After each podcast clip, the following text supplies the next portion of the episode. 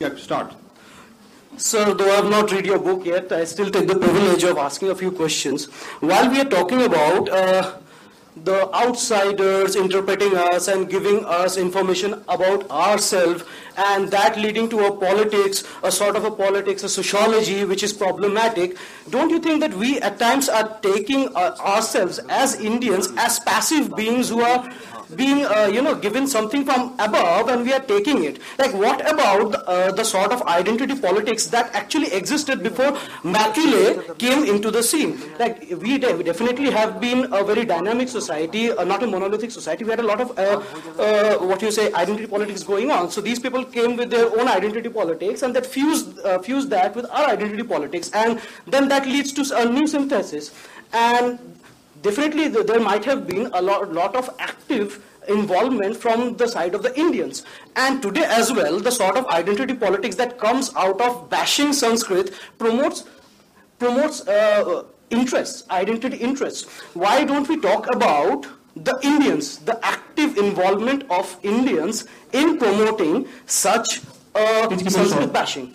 Please keep it short, please. Yeah, please keep it short. Okay, I'll answer the question. Uh, sir, I have one more point. No, no, no, no more point. One Thank question per person. We have 20 people. One, we can come later if there's round two. Okay, fine. So, yeah. Oh, sorry, I forgot to introduce myself. My name is Ranuja Bhattacharya. I did my MA in Ancient Indian History from JNU.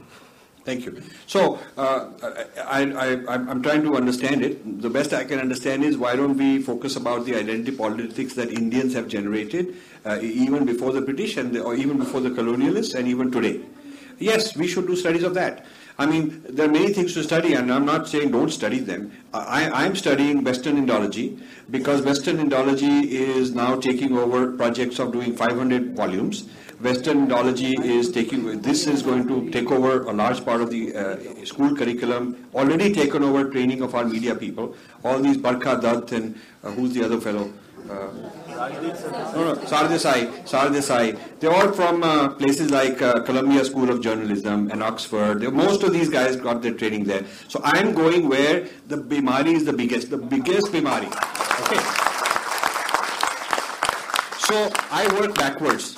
As a doctor will say, what are your symptoms? Then I'll diagnose it, then I'll figure out what to do. So I am looking at the symptom. The symptom are this very Americanized, anglicized. Uh, I'm looking at the Jaipur Literary Festival. Who will come, who will not come. Uh, who, Sheldon Pollock has been celebrated eight times. When I was there a couple, a couple years ago, there were three panels full panels, not on any other person but him, funded by the Murthy family and sponsored and so on. So I'm looking at who are the most powerful people and not uh, there may be many dialogues going on on identity, but I'm looking at where where it is the most powerful, most influential.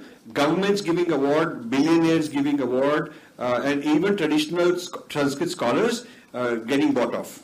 So there's several, I'm told, five or six uh, faculty people in Delhi University who are on their payroll. One or two very prominent uh, uh, scholars of Sanskrit in Mysore. They were about to take over representing the Shringeri Mutt in the in the Western world Uh, at, at, a chair controlled by Sheldon Pollock, where he would be the person deciding who gets to be on the chair. So this is spreading faster and with greater consequences. So I, with my with, the, with my limitations of how much I can do, I picked that topic. Now, what I would like to do is suggest that you pick up the topic you suggested. You please produce a book on that next year.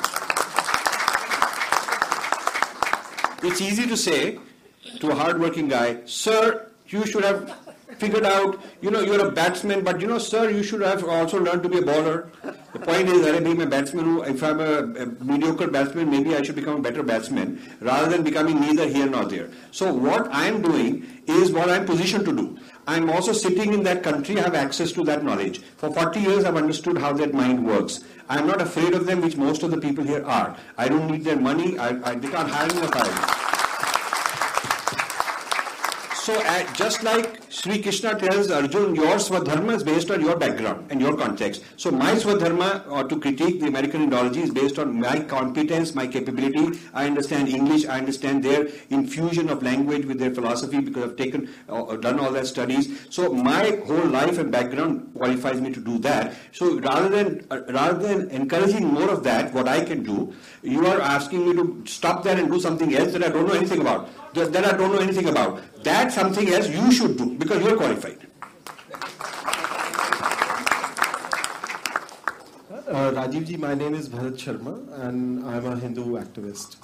Uh, the question is that uh, uh, Sheldon Pollock and his nefarious designs have been very well exposed over a couple of years by you, and yet uh, Murthy family goes and funds him. Uh, uh, Devdutt Pattanaik has been exposed by you, and yet, uh, you know, it gets, uh, he still gets all the pride slots. So uh, we know the Breaking India book you mentioned, but in particular case of Narayan Murthy, is it something to do with his being on board of Ford Foundation, and you know, is there something deeper that's not evident, or See, okay, that's a, okay. So I don't want to uh, pick on any one person because, uh, you know, he has a right to spend his money the way he wants. It's his money. Uh, he's made it honestly, and so he chooses to spend it this way. I mean, all I can say is whatever the motives may be, whatever the logic may be, I can analyze uh, as a as a common citizen. I can analyze what I think are the consequences of funding that. How much harm, what what can be done to, to fund it that way. Uh, whether there are what his what his life may be about in terms of what causes him to do all this, it's very hard to predict that. But certainly the globe-trotting billionaires, without picking on anyone, are really into uh, wanting to be uh, seen as sort of the new honorary whites. Okay, sitting at this very liberal white table, academic, where academic you fund a couple of chairs and you fund some scholars, you become this learned person, and now you are in the limelight in the United States, and the, the who's who in New York will felicitate you, and your picture will come. You can send it back to your village saying, "Ah, now I'm sitting with the white people also. So this complex we have, we have this kind of complex. Uh, this complex to sort of uh, be seen as having arrived on the global stage you know, this is these are, are, the people who have made it rich in this country. Then the next thing to go, go, show, uh, do is to show that I have a very big yacht or have a very tall house in Mumbai or something like that. So maybe it is part of that complex. Maybe it is part of that uh, uh, kind of Americanization uh, of uh, the, the elite Indians uh, is part of this what these guys are doing. It's, that's my sense of it. Yeah, go ahead, please. I think one of the things that is not taken into account is that in America, these great universities were built by very great endowments that were made by their uh, richest. Now, what has happened, globalization has given the sense to the Indian rich that they don't need to invest in Indian universities. It's it's just as easy to invest abroad and their children can easily go there and it's it's all part of this you know wonderful happy family that uh, our global world is that's why i want to sort of take this opportunity to say that it is extremely important that academics value location in research Yes. the moment you produce a great work of research in an american university whether in science or in the humanities you are adding to the wealth of that university and that country. If our young people are not conscious of this and they think that it's all a wonderful, happy family, it is not. Intellectual property is extremely important and therefore location is very important. So Indian universities must produce great translations Yes. and for that students have to stay back and work here. Yeah. No, I've, I, this is absolutely correct. Uh, in fact, in fact, it has become the latest. 20 years ago, 25 years ago, when I started my foundation, I was giving grants to all these American places. I gave away all the money I could spare. Now I wish I hadn't, but I learned from it. I learned from it, and a lot of these people took my slides and how why you should do this, that, that, and said we'll help you raise funds because I ran out of funds. And then uh, by then I had switched and decided that I, this is the wrong thing to do. We have to invest in uh, R&D and knowledge here. So now it has me. Unfortunately, I've turned this, uh, turned loose this tendency, this fashion. Now it has become a fashion out of control. Every week or so, you find somebody is given so many million dollars to fund a chair here, fund a chair there, and these people are not doing due diligence. They are not doing purva paksh to see whom they are giving money to, who's going to occupy the chair, what is his history, and so this. Uh, one of the reasons I started writing this book is that Sh- Shringeri Mutt was in the process of setting up a whole chair for uh, Adi Shankara studies at Columbia University to be headed by these kind of people. So, uh, you know, the, the, it does matter, location does matter. And when I raise this issue, why aren't you taking all these millions of dollars and creating Adi Shankara chairs around India? I was told that, you know, Indians are not as good at scholarship. This is what I was told. So, uh, while we can cre- be the IT hub for the world, and while we can be a hub for making automobile parts and making pharmaceuticals and what, all kind of other industries, we think we cannot be the Sanskrit studies hub of the world, which is very strange that Sanskrit studies we think others know better, and we, we have become the knowledge consumers. They are the knowledge producers. We are the consumers sitting at their feet. The uh, if the camera can zoom in on this, can you please zoom in on this? Uh, isko zoom karenge, please. The, this book. You, if you look at the cover of this book, uh, at the bottom image, is Sir William Jones and the pundits. This is a huge carving on a wall in, uh, in a chapel in Oxford. And it took me a long time to go in, get all the permissions, and get the picture and all the high resolution. So uh, this is, uh, it's, it, Sir William Jones said that uh, he, and at the bottom it says, he gave the Hindus their laws. Okay, so he's shown writing some laws and dictating them, and uh, these pundits are listening to him, and uh, he's telling them their laws. He's telling them the Hindu laws. So now, in this book, I say that today, uh, Sheldon Pollock would be giving the Hindus their human rights, because the whole idea of, uh, of uh, you know exposing human rights in Sanskrit, human rights problems, and telling them how to liberate and all that. So if one were to do a carving, if maybe the Murthy family will one day sponsor such a carving, it'll be it'll be not only uh, Indian Indians, but they won't be sitting on the floor. They'll be sitting on sofas drinking whiskey, and uh, they'll be the Indian elite, anglicized Indian elite. Uh, uh, so, so Sheldon Pollock will be shown as uh, teaching the uh, Indian elite the human rights uh, that they lack, and then there'll be another group of Indians writing checks and thanking him with a lot of money. so this is this is how the story of the British has shifted to control in the United States. This is a very important point that you made. Next question. Okay, thank you.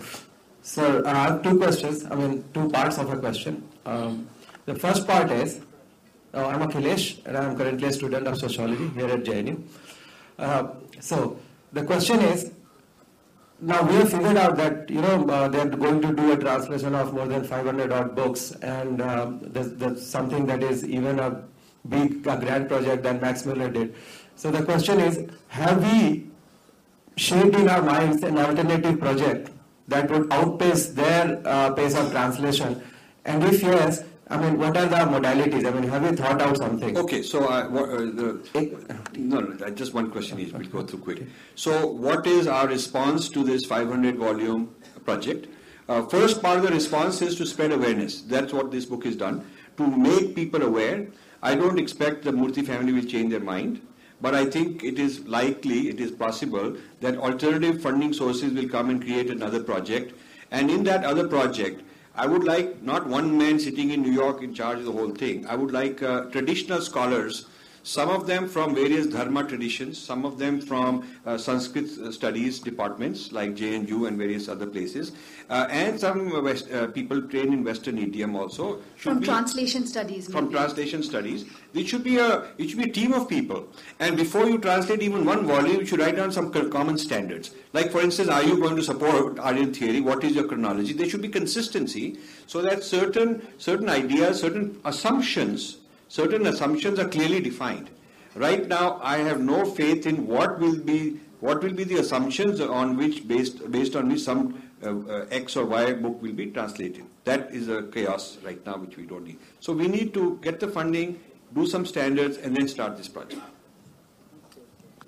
Sir, I'm M.C. Rao. I'm a scientist and banker, and after doing my learning and uh, earning, I am now serving Hindu Heritage Foundation where we teach Sanskrit to foreign students, where we also where we also are making very sincere effort to unite Hindus and Buddhists because their DNA is resembling. Uh, what what steps and what planning we have in mind so that more and more people, more and more these young students, say even my own uh, sons and children, they study Sanskrit. I want that they must do. But uh, what would they after that? Where will they be absorbed? What will happen to Okay, I, earning, I understand the question. Earning not only in respect of money, but in I, I, I, understand the question, so I will answer it. So the organization I, I trust the most, that, and that is developing this kind of a strategy. For, first of all, there is a Sanskrit commission in HRD right now, and they're going to produce a report answering these very questions. And uh, there is an organization called Sanskrit Bharati, which is very successfully spreading spoken Sanskrit. Some of the ideas I believe being considered are that the uh, people who learn Sanskrit should not be put into a separate Sanskrit department only. There should be Sanskrit scholars in the maths department. In the there should be Ayurveda scholars in the medicine department. Uh, there should be people who know Nat Shastra and who are into the, the aesthetics and drama and these kind of departments. You know, uh, uh, poetics and literature departments. So the various bodies of knowledge in Sanskrit should be exported to those departments. And then you have a fusion of the Sanskriti from the past and the modern today. Sanskrit becomes relevant. These people get careers, and, and we modernize and up, update our Sanskriti also. So that's rather than a ghetto, a corner where all the Sanskrit people they live in some Sanskrit pathshala, we have to bring them into the mainstream through various disciplines. That is the thinking.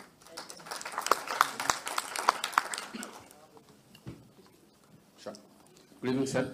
My name is Kamal Rawat. I work as a software developer. I have been uh, following your uh, Yahoo group for quite a few years now.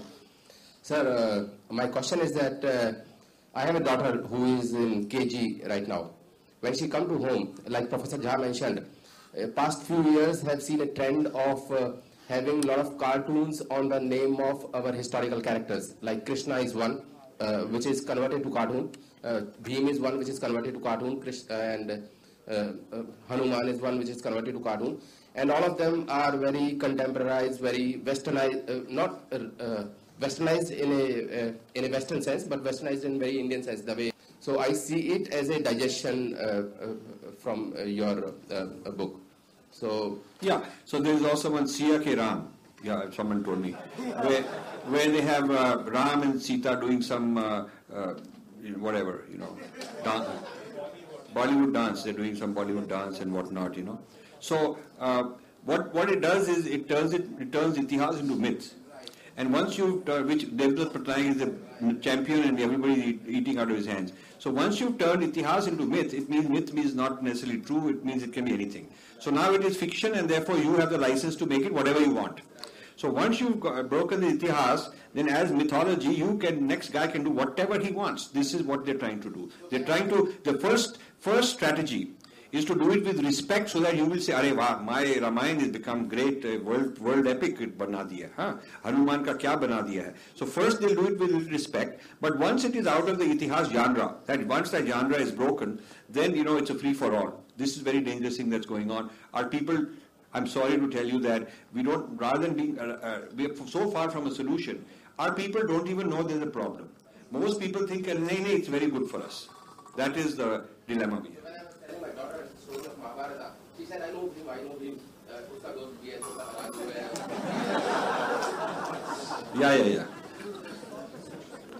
The Ram and Sita doing disco dance. And that is, that is the idea. Hello everyone. So my name is Tushar Bhatia and I want to ask uh, where did Sanskrit lose the ground looking back in history? I want to particularly ask this question in order to identify those mistakes which were committed by my ancestors and eventually they became slaves. So, Okay, uh, as I said earlier, uh, Sanskrit lost much of its ground uh, in the uh, colonial period, actually, and then uh, uh, that led to the progressive closing down of many of the pathshalas and creating a fashion out of English medium education. I have a lot of documents where, see, uh, every uh, small Raja or Jamindar used to have a school where people would go and study Sanskrit when the Britishers approached them, they said, hey, why are you studying this? Let's have this nice uh, modern education. So it progressively replaced Sanskrit education with English medium education, became fashionable. And then the Rajas would now go to uh, uh, uh, the Britishers and then have a whiskey and all those, you know, uh, copying of the of the mannerisms, etc.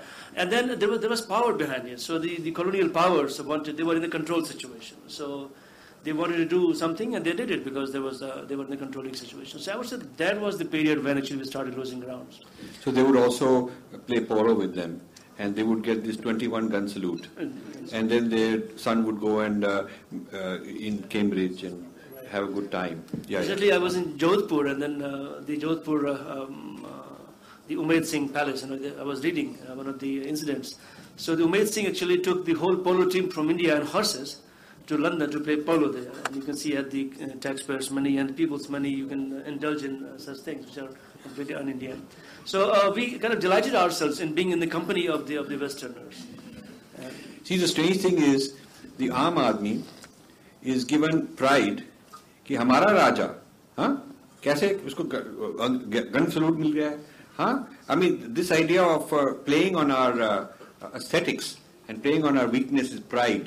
Same thing game game going on now कि आपकी रामायण हम TV में लगाकर, उसका ये हम cartoon बनाकर we are going to send it all over the world will be the best cartoon of the year Oscar भी मिल जाएगा. Most Indian feel very proud because there so much self esteem lacking so much inferiority complex कोई भी हमको थोड़ी सी इज़्ज़त दे, चाहे वो थप्पड़ मार के इज़्ज़त दे विल बी वेरी प्राउड मतलब आपको आपको ये जो ग्लोबल थिएटर है, पहले उसमें आप थे ही नहीं। Now we brought you in maybe we brought you in in an inferior capacity but at least you are in the in the theatre आप स्टेज पर तो हो ना। तो पर्सन फील्स वेरी प्राउड कि मेरे को देखो रोल मिल गया है। This is the problem it has to the solution is self esteem self esteem happens now there is money Apparently, there's political independence. Now there is also some financial, economic independence, at least for some strata of society. Now we need to decolonize the mind. We need to decolonize Indology eh, because that decolonization will bring back the adhikar so we can reimagine ourselves. That's so important. Hello, uh, I'm Ramakrishnan. Uh, one of the constant themes of your writings is this idea of Purva Paksha.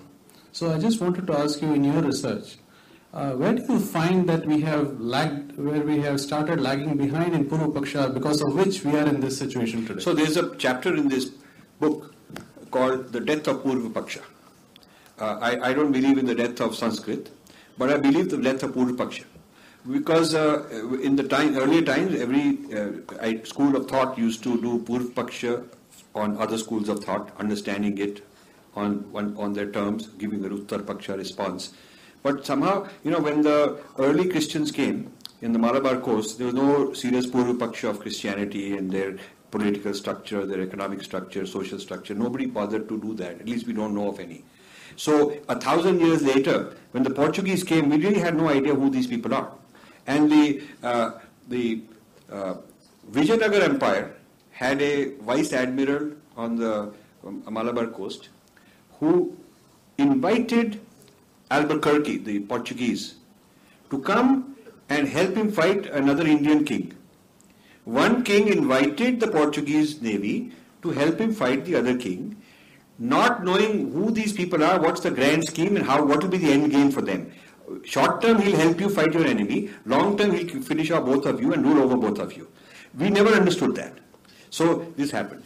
Even when the Portuguese came, no Indian said, okay, now let's let's send anthropologists to Europe, let's send theologians to Europe, let's send historians, and let's do Purv Paksha them in their headquarters. Like they're doing constantly studying us. And we are so proud they're studying us, they're studying us for a reason.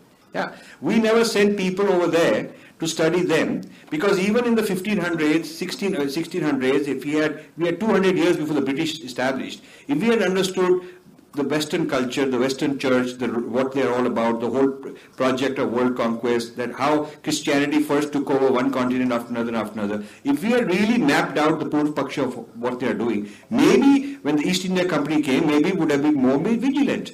Similarly with Islam, uh, from the 7th century, 8th century Sindh, till uh, 4 500 years later coming to Delhi, we're talking about, you know, 500 years uh, before they reached uh, Delhi. But we've never really done a good Purv Paksha of them. Our, our, uh, there is no big uh, teaching about, you know, who these people are and what's their ideology and so on. Either we're very arrogant, that we are too smart, we just know too much. Even now people tell me, why are you worrying about them? Truth is in my heart, sir. This arrogance that I don't need to understand them, they're inferior people, is one problem. Another is bombastic dismissal, that this whole anger and uh, is insulting them rather than taking them seriously. Purv Paksh requires you take your opponent seriously. You don't dismiss them, nor do you fall in love and have them in awe. You have a very equal equal relationship and say, okay, you are smart, you are intelligent, you're clever. I respect you, but I really want to study you. I really want to figure you out, like a clinic clinical doctor looking at some you know details of uh, some issue. So the Purv Paksh tradition, loss of the Purv Paksh tradition is my idea, my theory of why Indian civilization went down. We, we were fine as long as we were able to study others, but the moment we stopped studying others, we stopped being competitive. Hello everyone. Uh, my name is Vijay and I'm a power system engineer. Uh, I have two questions. One is like, uh, when do you think, I mean, the Aryan Dravidian theory will get its final blow? I don't know. Uh, I think the the scholars are hitting at the Aryan invasion theory, and my interest is my, what I'm saying is there is no Aryan party like Dravidian party. There is no Aryan political movement, but there is Dravidian political movement. Let me just give my answer, okay? I mean, I'll come to that. So the blow has to come on the Dravidian side first, but the scholars are focusing on refuting, refuting the Aryan theory. The political power today is in uh, political doctrines and, and parties that are calling themselves Dravidian. There is no Aryan party that we have to fight. So I, I, I, there is a disconnect from our side. The, the real the real nexus to fight is the Dravidianism, but the uh, scholars are fighting Aryan invasion theory. So we have to shift our target. There has to be a more research on the so-called Dravidian languages, their texts, what is their philosophy, what is their commonality, and if you can if you can sort of diffuse that Dravidianism politically, then the Aryanism will also be gone. That's my my approach. But isn't it like uh, uh, we can use it as a regional term, like a regional term, but not as an ethnic? Yeah, the- the- there is because a- even Adi Shankara actually used it as a Dravid. I mean, But he just used it once, in once one- as a regional term. No, he just described the place. Yeah, he just Uh, he, he just place, somebody asking me where do you live, I say GK2, Greater Kailash 2, but that doesn't mean that now we have a Greater Kailash 2 race and ethnicity and uh, identity and religion and all that. So he just described it as the name of a place, an address. It was just GPS coordinates of uh, some place, some place some people came from, nothing more than that. Even in Mahabharata, where we get the first reference of Dravida, actually, it's purely regional. Purely regional. absolutely. Geographical is a space. Yeah, yeah, absolutely. Okay, can we go on? Yeah, thank you. That's a good Hello, point. sir. My name is Arjun. I'm a student. Uh, so you have critiqued, uh, you have critiqued the Abrahamic religions in your other books. One of the first critics of Brahmic religions in modern India was Dayanand Saraswati. Does his discourse follow the tradition of Purva Paksha? How does it differ from yours? What are the comparisons between the two? You mean Dayanand Saraswati who started the Arya Samaj? Yeah, I think he's done he's done a good job. I just feel that uh, we should never say somebody has done it, why are you doing it? Because first of all, 150 years ago, he did not know Marxism, postmodernism, feminism. Uh, he did not know uh, the, the the kind of theories today Pollock has come up with called the aestheticization of power, the whole literary and literalization theory. He didn't know those things. So the West is not static. The West has moved 150 years. So rather than saying somebody did it, uh, you know, we have this tendency of going back and saying, "Ye ho chuka hai ek bar." Uh, this, uh, you know, somebody else did it. Uh, you know, some other person wrote this, and that is done. But it is never done. Uh, You have to. I, I the moment my book is out, I am saying already. Uh, it- you- I, I wish I could write a better book right now, and I could probably. So we have to always be doing a better job rather than saying "उन्होंने किया था." He did it. He did an amazing job for his time. Okay, for the 150 year ago, 175 year ago time period, he did a fantastic job. But we can't assume that the world has stayed constant. Now, I call these people Charvakas 2.0, the people today that we're dealing with. They're Charvakas in the sense that they don't like Vedas, they don't like the sacred dimension, they are very good scholars in Sanskrit. Don't be, don't trivialize their knowledge. Now, this Charvaka 2.0 is different than the Charvaka 1.0. Okay. Now, an earlier critique of Charvakas was not not applicable to Charvaka 2.0 because Charvaka 2.0 knows so many more theories. Uh, If you read the Pollock work, so many theories, Siddhanta they have come up with that were not there before. So today we have to do another Purva Paksha of the latest Charvakas. And in 20 years we'll be having Charvaka 3.0 and then Charvaka 4.0. We have to have constant vigilance of uh, reversing the gaze on other people. Always. It's an ongoing, this is the Mahabharata. See, the Mahabharata never ended. Mahabharata, it, it- it's not that Mahabharata to abhi hui thi. Mahabharata has been going on. If you look at recorded history, there was never a century when there was world peace. Never. Every century had major wars going on somewhere or other. So Mahabharata may shift from one place to another place. Now it's a global war going on. Okay, uh, so it is the, the Mahabharata is going on, and we have a text that tells us this Mahabharata is going on. You have to be a Kshatriya, you have to do Purvapaksha on other people. Sri Krishna is always doing Purvapaksha on the other side. What are their strengths, weaknesses, what this guy can do, what that guy can do, what should be your strategy. So we have to be always doing this uh, uh, rather than saying ki ek baar ho gaya tha, to we don't have to do anything. Good evening, sir. My name is Alok Shukla. I am an engineering graduate from Delhi University. So, a few days back, I have a uh, discussion on Islamic invasion on uh, Hindu temples and desecration of them. So, what he said was it was nothing but a continuation of Shaiv- Shaivites and Vaishnavis fights in between them, and they also used to destroy and desecrate each other's temples. And he cited some uh, archaeological. Uh, Okay, I, I, I also. Yeah, okay, I understand this issue very well. Uh, it's a very common left-wing critique that uh, you cannot blame Muslims for doing what you were always doing. Now, there are many logical flaws in this. There are many logical flaws in this. I mean, you don't say, okay, this rape is okay because somebody else also had raped somebody. You, you, one bad thing does not justify the other. Whether whether Shaivites and Vaishnavites did it or not is completely irrelevant to the fact that Muslims came and invaded and destroyed temples. They have to be accountable for their crime, even if somebody else has to be accountable for their crime. First. Secondly, secondly, there's a difference between an internal clash and an outsider coming. Uh, if there's a family clash, it's one thing. An outsider coming is a territorial expansion in which we lose, all of us lose. Whereas if it's an internal clash, maybe person X beats person Y, they are neighbors, and then next generation Y beats X, they are neighbors. Over a period of time, the value, the market share, and the total capital remains in the country about the same. It may get uh, redistributed one way, then redistributed back another way. So maybe the power goes to Shaivites, the power goes to Vaishnavites, but it stays within the land. It doesn't get siphoned uh, in thousands of camels taking loot away to the Middle East. It doesn't happen that way. But when a foreign, when, when there is geographical expansion from one continent to the other, it is a completely different uh, uh, thing. Not only in the devastation of the material side of the wealth, but also ideologically a whole new framework, a whole new paradigm of, of, that originated somewhere else gets imposed on you. A whole new language gets imposed on you, and culture gets imposed on you. So the foreign invasion is of a very different kind than local kings fighting each other. That's the second point. The third point is that this business is exaggerated. This business of Shaivites and Vaishnavites, they did not have multi-generational huge armies of 20,000, 50,000 horsemen going in a big army to invade. It was a little small scale, some guy fought another guy, the way people fight anywhere. It was not something that uh, somebody can say that there was a Shaivite kingdom uh, invading and expanding a Shaivite, uh, you know, dynasty for many generations on, a, on an expansion rampage, the way we have suffered from uh, Middle East uh, people coming. So the scale of this, the duration of this, and the intensity of this within India was nowhere compared to what we saw from foreign invaders.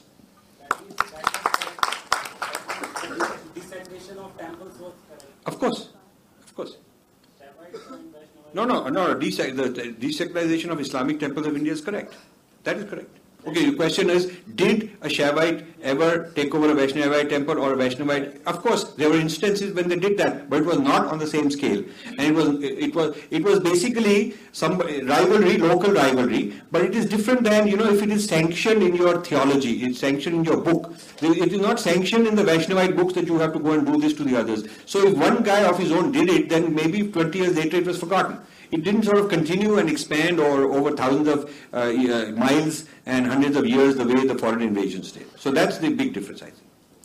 Hello, sir. My name is Gitanjali, and I'm working on Guru Bhakti tradition here in the Department of Sociology. And uh, sociology, which is very close to Indology academically, uh, in that department, we are still, you know, asked to look into the Western theories written under Eurocentric hangover. And whenever we ask for our own theories, we are discouraged. It is said that why do you want to study your own grandmother? So, in a scenario like this, how far do you think an academics can play a role in a sort of renaissance that you're talking about? So you should ask them, why are you studying the white man's grandmother?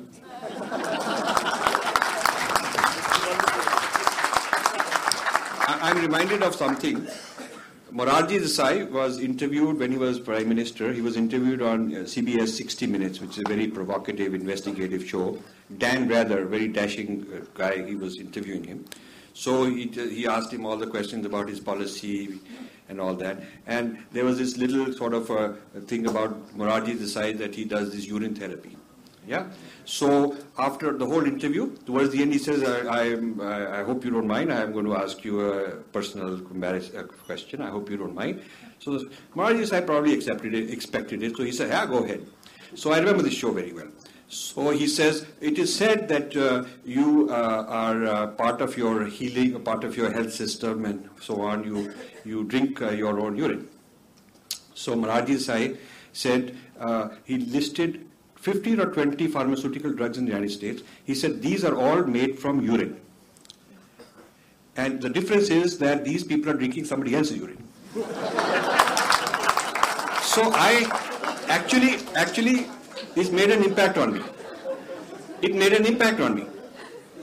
And then a year or two later, I was in downtown one pharmacy just buying something, and piche near the checkout counter there was a big loud shouting going on, which in America you don't find people shouting shouting in public, you know, like that.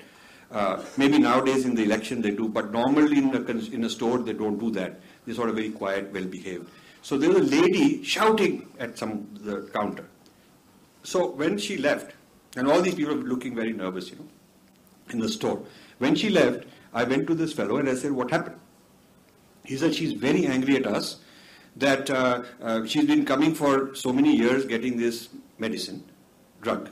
And she suddenly read this little, you know, this thing you have to roll out and read what's in the medicine. They tell you oh, this whole tiny print, you need magnifying glass to read what's in the medicine. They disclose it in the medicine bottle. So she finally read it, and it said that this is made from uh, the urine of a horse.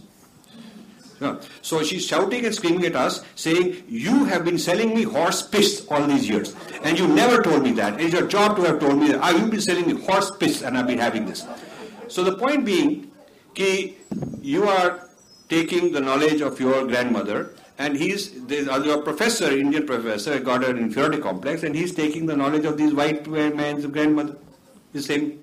It is old knowledge. It is old knowledge from your tradition versus old knowledge from their tradition. You might. Namaskar, sir. I'm Sakshi Bharadwaj, and I'm a student of Center for Studies of Regional Development in JNU. Sir, I wanted to, to, thank you for, first of all, for giving me the honor of asking you a question.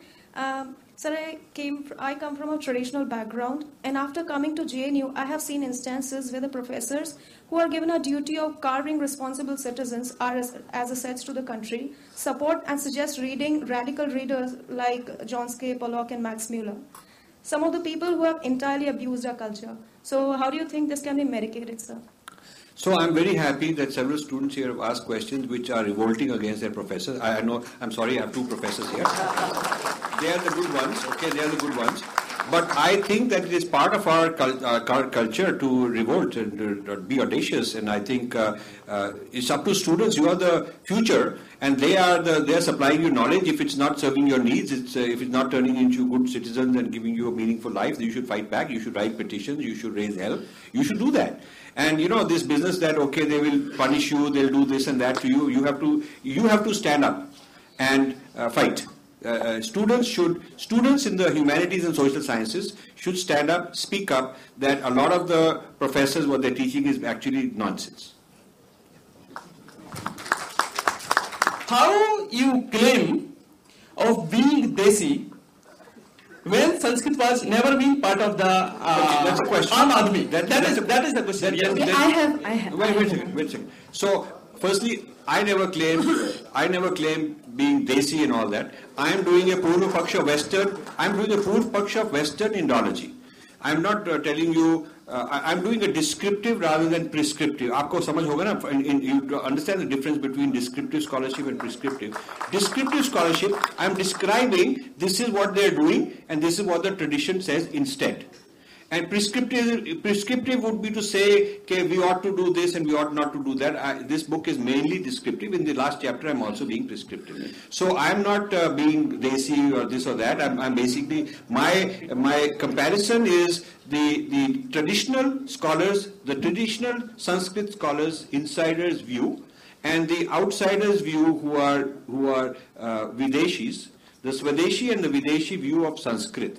That is the that is the extent of my book. Now, bigger question is, uh, uh, before the Sanskrit experts here, was Sanskrit a spoken language? Was it an Aam Aadmi language? I have a chapter, I have a section here where I'm giving a lot of evidence that Sanskrit was a spoken language. It was not just an elitist language as claimed to be, but I'll let you.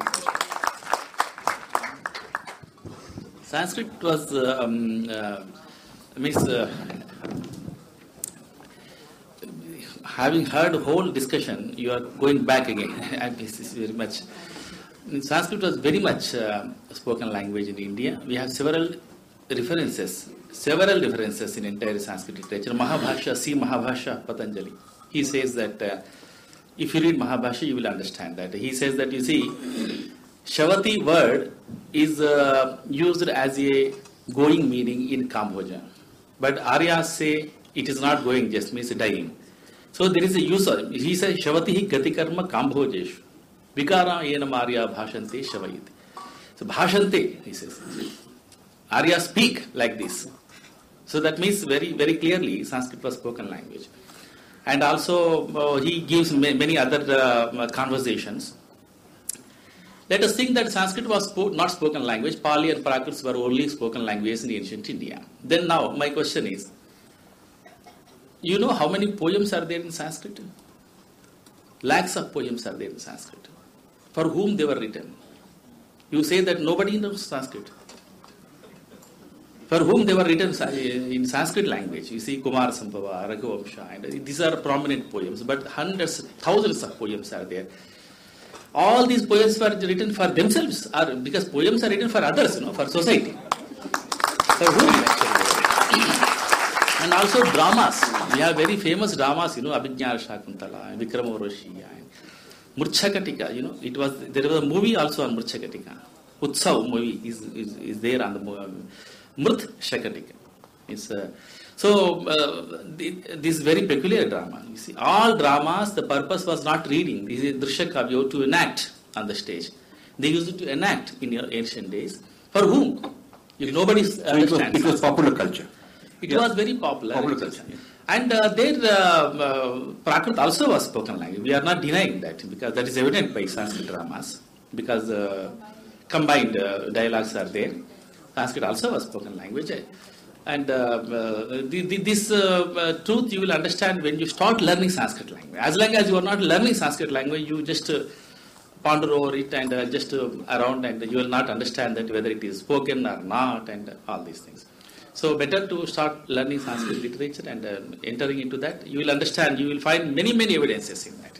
Also, in this book, I, uh, in response to that one little section, uh, I give examples of words and, and uh, writings in Sanskrit that were not uh, Brahmanical occupations, manual labor. Uh, uh, uh, Sanskrit uh, words which only a laborer would have any uh, uh, understanding, only a laborer would find any useful. So obviously, if words existed, it means that the people who did those jobs uh, had use for, for Sanskrit. So there's lots about it. You want to say something? Sort of the same Yeah. thing, the evidence of drama must be taken into account Yeah. because uh, the Natya Shastra says that Natya is meant for the masses. It's very clear that you know the Vedas are exclusive, you need a lot of learning to access them, but Natya is for everyone. And so the evidence that there was so much theatre in Sanskrit, Sanskrit and Prakrit, it meant that the audience at least understood it, because this this was definitely not an elite, uh, you know, minor activity. Last question. Uh, this is Dr. Shilpi Tiwari. I am a kidney doctor. I have got two small questions for Dr. Jha and one for Dr. Rajiv. Uh, Mike, so, Mike, pass Yes. So for Dr. Jha, one thing regarding medical uh, medical knowledge how to translate some medical treatises which are there in Sanskrit so that they can be applied in research. For example, in my field, Pass it. renal Mike. transplantation. The other part is the other part is Mike, that uh, is north and south divide of language real because we have the same letters vyanjan what we call we have the letter which is all which is used on both the sides of the vindhyas and the sound is the same so these are the two questions for you sir and for professor rajiv uh, malhotra ji i would like to question that uh, shouldn't knowledge be restricted also because all this is happening because the restriction of knowledge has been given it has been I mean, put in uh, at a crossroad. I'm not sure I understand. Should knowledge be restricted? Shouldn't the knowledge shouldn't knowledge be restricted? In what sense? In the sense that it is being misused. I don't understand. Knowledge Every restricted. every every society, university, and country it Yeah. tries to restrict its knowledge. No, but IT knowledge is not restricted. Yes, but it is but it is simple knowledge. But then here in No, no, I, I'm an IT guy. It's not simple. I work very hard. I mean, I mean, Ah, what? You, you, you, you did medicine. Okay, medicine knowledge is When- restricted. I mean, when you when you uh, talk about nanoparticles in ra- Rasayan Shastra or Viman Shastra, so there are fields which need to be restricted, which were probably followed till 200 years Okay, back. let me rephrase. Should certain knowledge, should, you should want to ask, uh, should certain knowledge be such that only those who are qualified, like a pilot only with license can fly a plane, right? And only a nuclear scientist can go on a nuclear facility. This is a very good argument. That there are certain fields where only properly qualified people are allowed, like medicine. You can't, everybody can't just go start doing surgery. So certain knowledge uh, areas require cert- only very specialized people who should have the right to practice in that a- knowledge area. That I agree. No, Sans- but Sanskrit is not one of them. Books and fees. Yeah, yeah. So, so uh, maybe, maybe a particular, maybe surgery would be Sanskrit knowledge of surgery or Ayurveda. You have to be qualified to do it. But knowledge of Sanskrit as a language well, has not been restricted in that sense. Okay, to answer your first question, um, translation is a huge problem. Translating from Sanskrit to English, we have some uh, first-hand ex- uh, experience of that. We were translating the science art into English, and uh, there were terms like bhasma. Know, bhasma. How do you translate bhasma into English? We were, we were considering uh, you know, metal ash or metal dust or something, and each time we would say, no, this is not good. So we eventually said, okay, bhasma we retain uh, as bhasma because uh, neither metal dust or metal ash approximate to what exactly bhasma is supposed to be. You know. So these are the problems. Now, uh, experimenting uh, these ideas uh, alone in Sanskrit department is not possible. So we have to team up. As I said, Sanskrit is essentially multidisciplinary because it's not only language; it is more than it's a whole, whole, whole discipline, including many, many disciplines. So we can uh, you know, mm, partner with the science departments of JNU or elsewhere. So in this case, we partner with the University of Massachusetts Chemistry Department, and there are two students who are exploring the uh, as I said, nanoparticles. Now, Bhasma um, uh, can potentially be used as a bioenhancer. So, uh, for example, you take medicines today, the Western medicines, uh, 250 mg, 500 mg, now 700 mg. Impact is the same, you know, because the size of the medicine increases. So there's a lot of uh, waste actually, a lot of residues comes out. So if you make metals, uh, you know, which can be used in medicines as per bhasma purification methods and grinding method, you, you result in better dissolution of this of this material. And that is what they are exploring. And these two stu- students have gotten very good results. Uh, they are about to graduate. I'm sure we have applied for some patent as well. I'm saying, you know, he has set up his own institute. So we are going to get some very good results. Uh, that's one question. The second question. I think um, this could, this, um, I know a little bit about it, sorry for interrupting. This could be actually a very big breakthrough for Sanskrit traditional knowledge being applied to nanotechnology today with amazing applications. This is, this will be a very big thing that he actually is a co-discoverer uh, with Balram Singh, both of them working together. It's quite an important project. Now the second, the, the second question is uh, very interesting. Um, the Dravid and uh, Indo-Aryan languages. Traditionally, the linguists have divided us into four language families. Indo-Aryan, and Dravidian being the majority, constituting 96% of Indian speakers, and then we have Austroasiatic and Tibeto-Burman, not more than 2% or something. Now the Dravidian family uh, is very interesting actually. You know, if you compare the Indo-Aryan languages properties and Dravidian properties, there are many, many overlaps. Many overlaps actually. Uh, we realize that more when we start building technologies for that. We realize there's a lot of overlap across already. Now, so that makes me wonder. Uh, I have uh, recorded that in one of the papers that we came up with uh, with Angela Marcantonio in, in a book called uh, Perspectives on the Origin of Indian Civilization.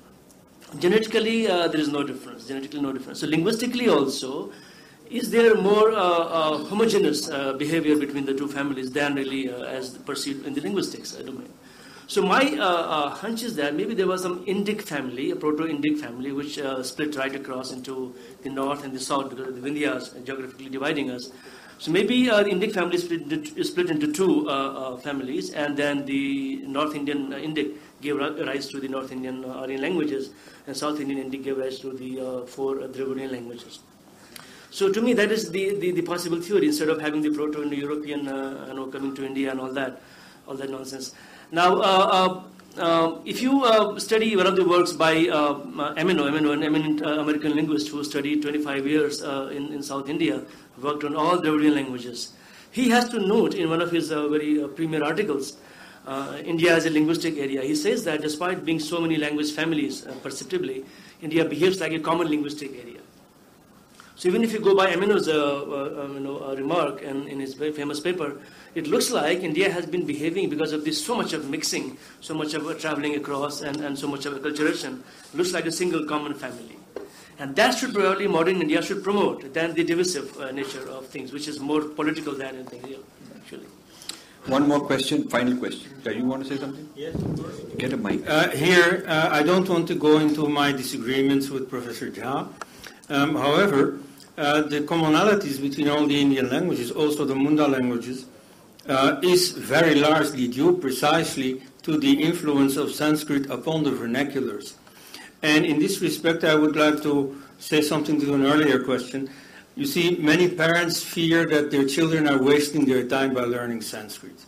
Now, even if Sanskrit does not become the Rashtra Bhasha or something, as 49% of the uh, Constituent Assembly wanted, uh, still it is useful to learn Sanskrit. Uh, in Australia, they are reintroducing Latin, which is more or less the same thing in European languages as Sanskrit is for Indian languages. Now, you see, earlier it was phased out because it was deemed useless. Now, they did a test. You see, one group of pupils was given English for eight hours. Another group was given four hours of English, four hours of Latin. Now, that second group, at the end of the course, did not only know Latin while the others did not, they also knew English better. And so, similarly, learning Sanskrit is simply very useful for your Hindi or whichever language. Good. Yeah, I would, I, my, my view is that we should Sanskritize English. Uh, uh, we should take uh, non-translatables. We should take Sanskrit non-translatables. In my book, Being Different, I've got the whole chapter called Sanskrit non-translatables.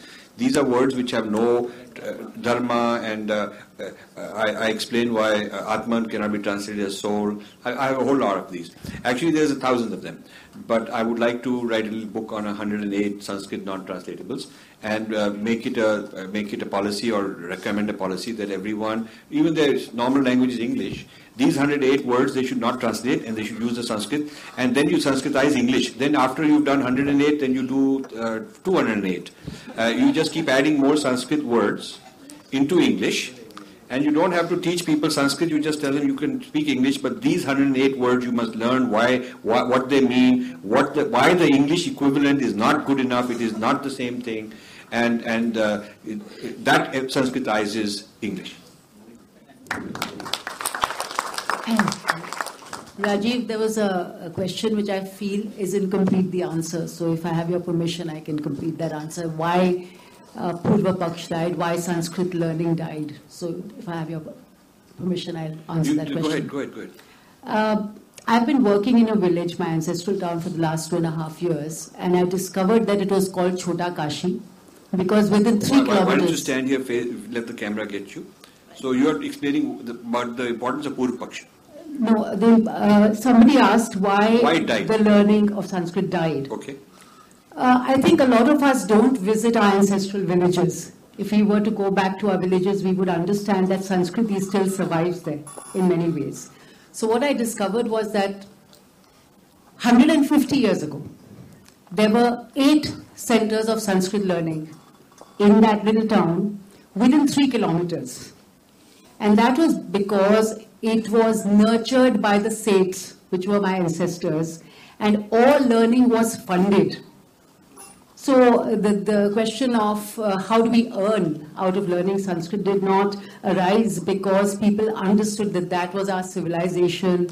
Uh, we had great texts of all kinds of disciplines. So it was all funded and people who taught in Sanskrit, learned Sanskrit, didn't have to worry about how they would make their living. It was nurtured. And I think the time has come again where we treat Sanskrit not as a language but as a civilization and nurture it. Also, uh, uh, since nobody has spoken in Sanskrit, I'd just like to comment on what Rajiv is doing as a friend. uh, in Sanskrit.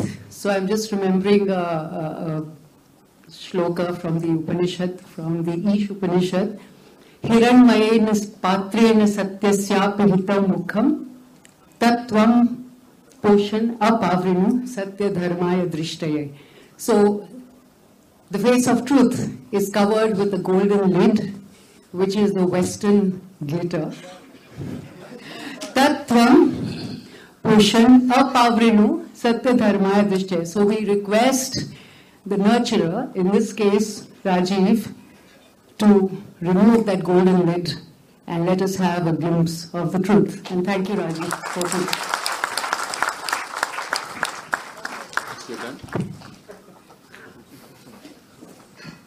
Since uh, the madam said that nobody spoke, normally I speak in Sanskrit. but I thought that there are many other people who may not understand, but I say something lotus thank because there is a formal lotus thank. अहम अद्य बहुदूरात् आगतेभ्यः अतिथिवर्येभ्यः भूयो भूयः अहं धन्यवादान् व्याहरामि भवद्भ्यः सर्वेभ्यः विभिन्नप्रान्तेभ्यः समागतेभ्यः छात्रेभ्यः, अध्यापकेभ्यः, सर्वेभ्यः भूयो भूयः धन्यवादान् व्याहरामि। अद्य महदिदं सुदिनं यत् वयं संस्कृतविषये चर्चां कृतवन्तः। जवाहर्लाल् नेहरू विश्वविद्यालये। सामान्यरूपेण अस्माकं विभागे वयं सर्वदा चर्चां कुर्मः। परन्तु इदानीं बहिरागत्य, संस्कृतं बहिरागच्छति विभागात्। इति महान् सन्तोषः। भवद्भ्यः भूयो भूयः धन्यवादः। प्रधा, तत्र प्रधानरूपेण राजीव मल्होत्रा महोदयेभ्यः। यतोहि येषां कारणेन वयम् अत्र सर्वेपि अत्र अद्य उपस्थिताः अस्यां सभायां तदर्थं मम महान् आनन्दः this, uh, uh, having shown how we speak in Sanskrit, now I will come again to English. and uh, I'm very happy for this question uh, session because the questioning, you know, is very, very important uh, element in Sanskrit literature. You must know this. This is very, nobody actually pointed out so far. Even actually, I think Rajiv ji also did, could not say that. But Sanskrit literature is full of questioning this uh, em- uh, empowerment. And uh, these uh, questions are very important in Sanskrit because there are you, Very important very important actually. See, if there is no question, there is no science. Therefore, we say that there was so much science because of this questioning, the tendency of our ancient uh, scholars. You know that there is among the Upanishads, there is one Prashnopanishad. The name itself is Prashnopanishad. All questions are there in Prashnopanishad and answers also. And you know, the, in Mahabharata, very famous is Yaksha Prashnas. Yaksha puts pra- Prashnas, questions, to Yudhishthira. And he gives answers. So, in that way, um, I am very happy for this question uh, session. So many people very nicely, and uh, those who have um, asked very good questions, for them, um, I, I extend my thanks. Because of them only, we will progress further and we find the solutions. I thank uh, everybody for their presence and thank Rajiv.